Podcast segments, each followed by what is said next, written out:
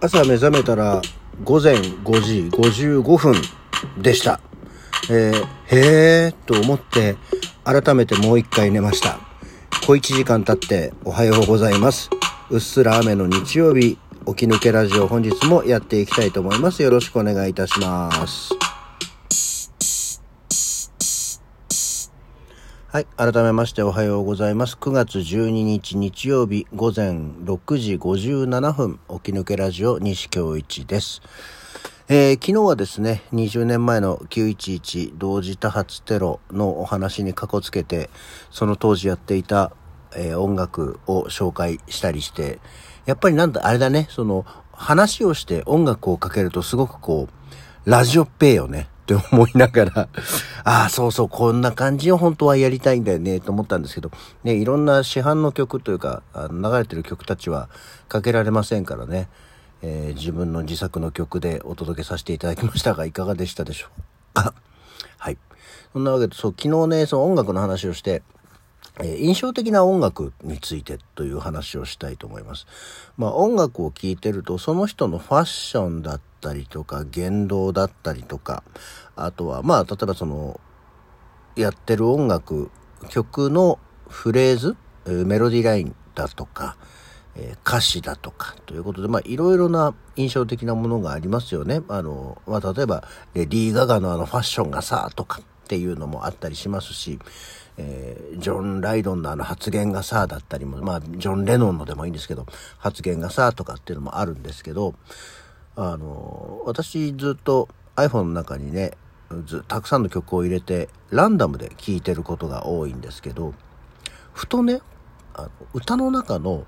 歌詞の単語が気になる人たちがいまして、えー、ウィザーというバンドがいます。あの、もうギター、ポップのっていう感じでしょうね。まあ、あの私も詳しくは存じ上げてないです。も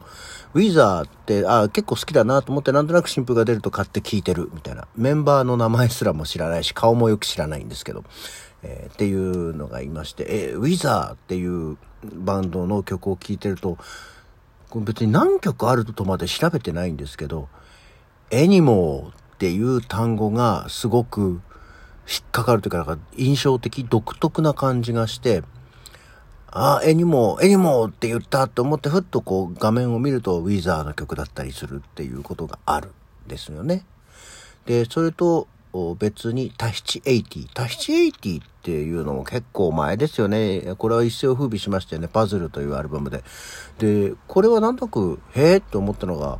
フランスの人たちなんですよね。英語で歌ってるから、英語圏の人たちなのかと思ったんですけど、タヒチエイティはフランスの人なんですってよ、奥さん。知ってるわっていう話かもしれないですけど、意外とびっくりしましたね。で、そのタヒチエイティはタヒチエイティで、あの、日本語で言うところのアルコール、アルコホールって、あの、英語の発音だとアルコホールっていう感じになるんですけど、が、なんか単語として印象的に、ああ、もうで、まあ、タヒシエティの場合は結構声とかに特徴があるので、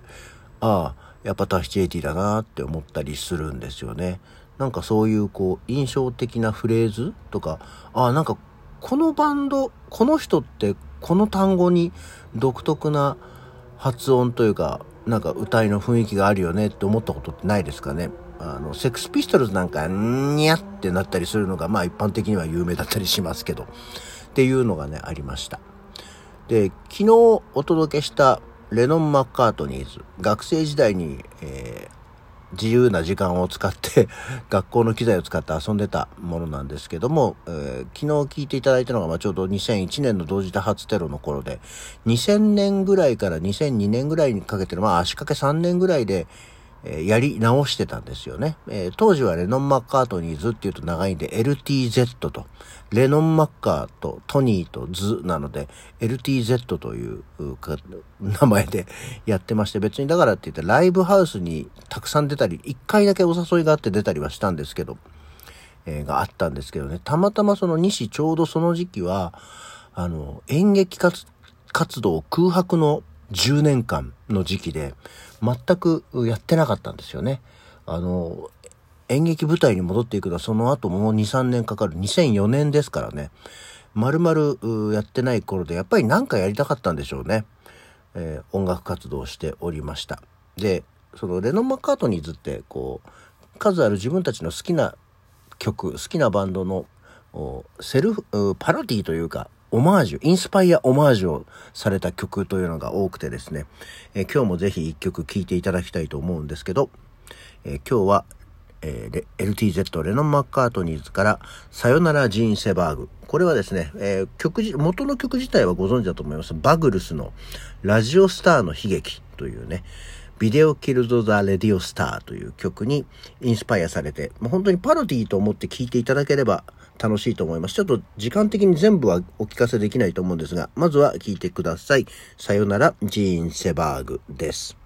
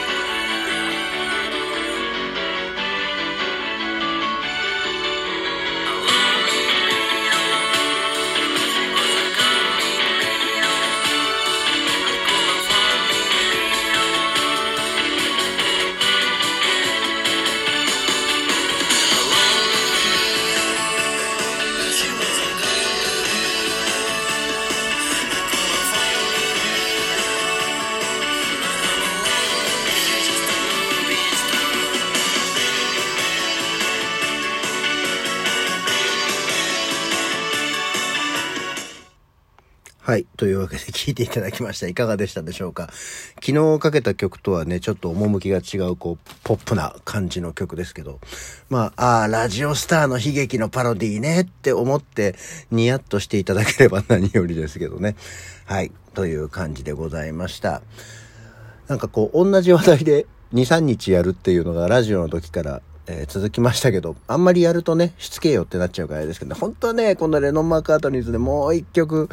お聴かせしたい曲があるんですけど、まあ明日はやりません。あの、あんまり続けちゃうとね、鬱陶しいわってなっちゃうから。はい。まあぜひ機会があれば、あの、まだもうちょっと紹介できる曲があるかと思うので、ご紹介していきたいと思います。えー、日曜日の朝から、えー、素敵な音楽をお届けさせていただきました。いかがだったでしょうか？沖のけラジオ。それではまた次回。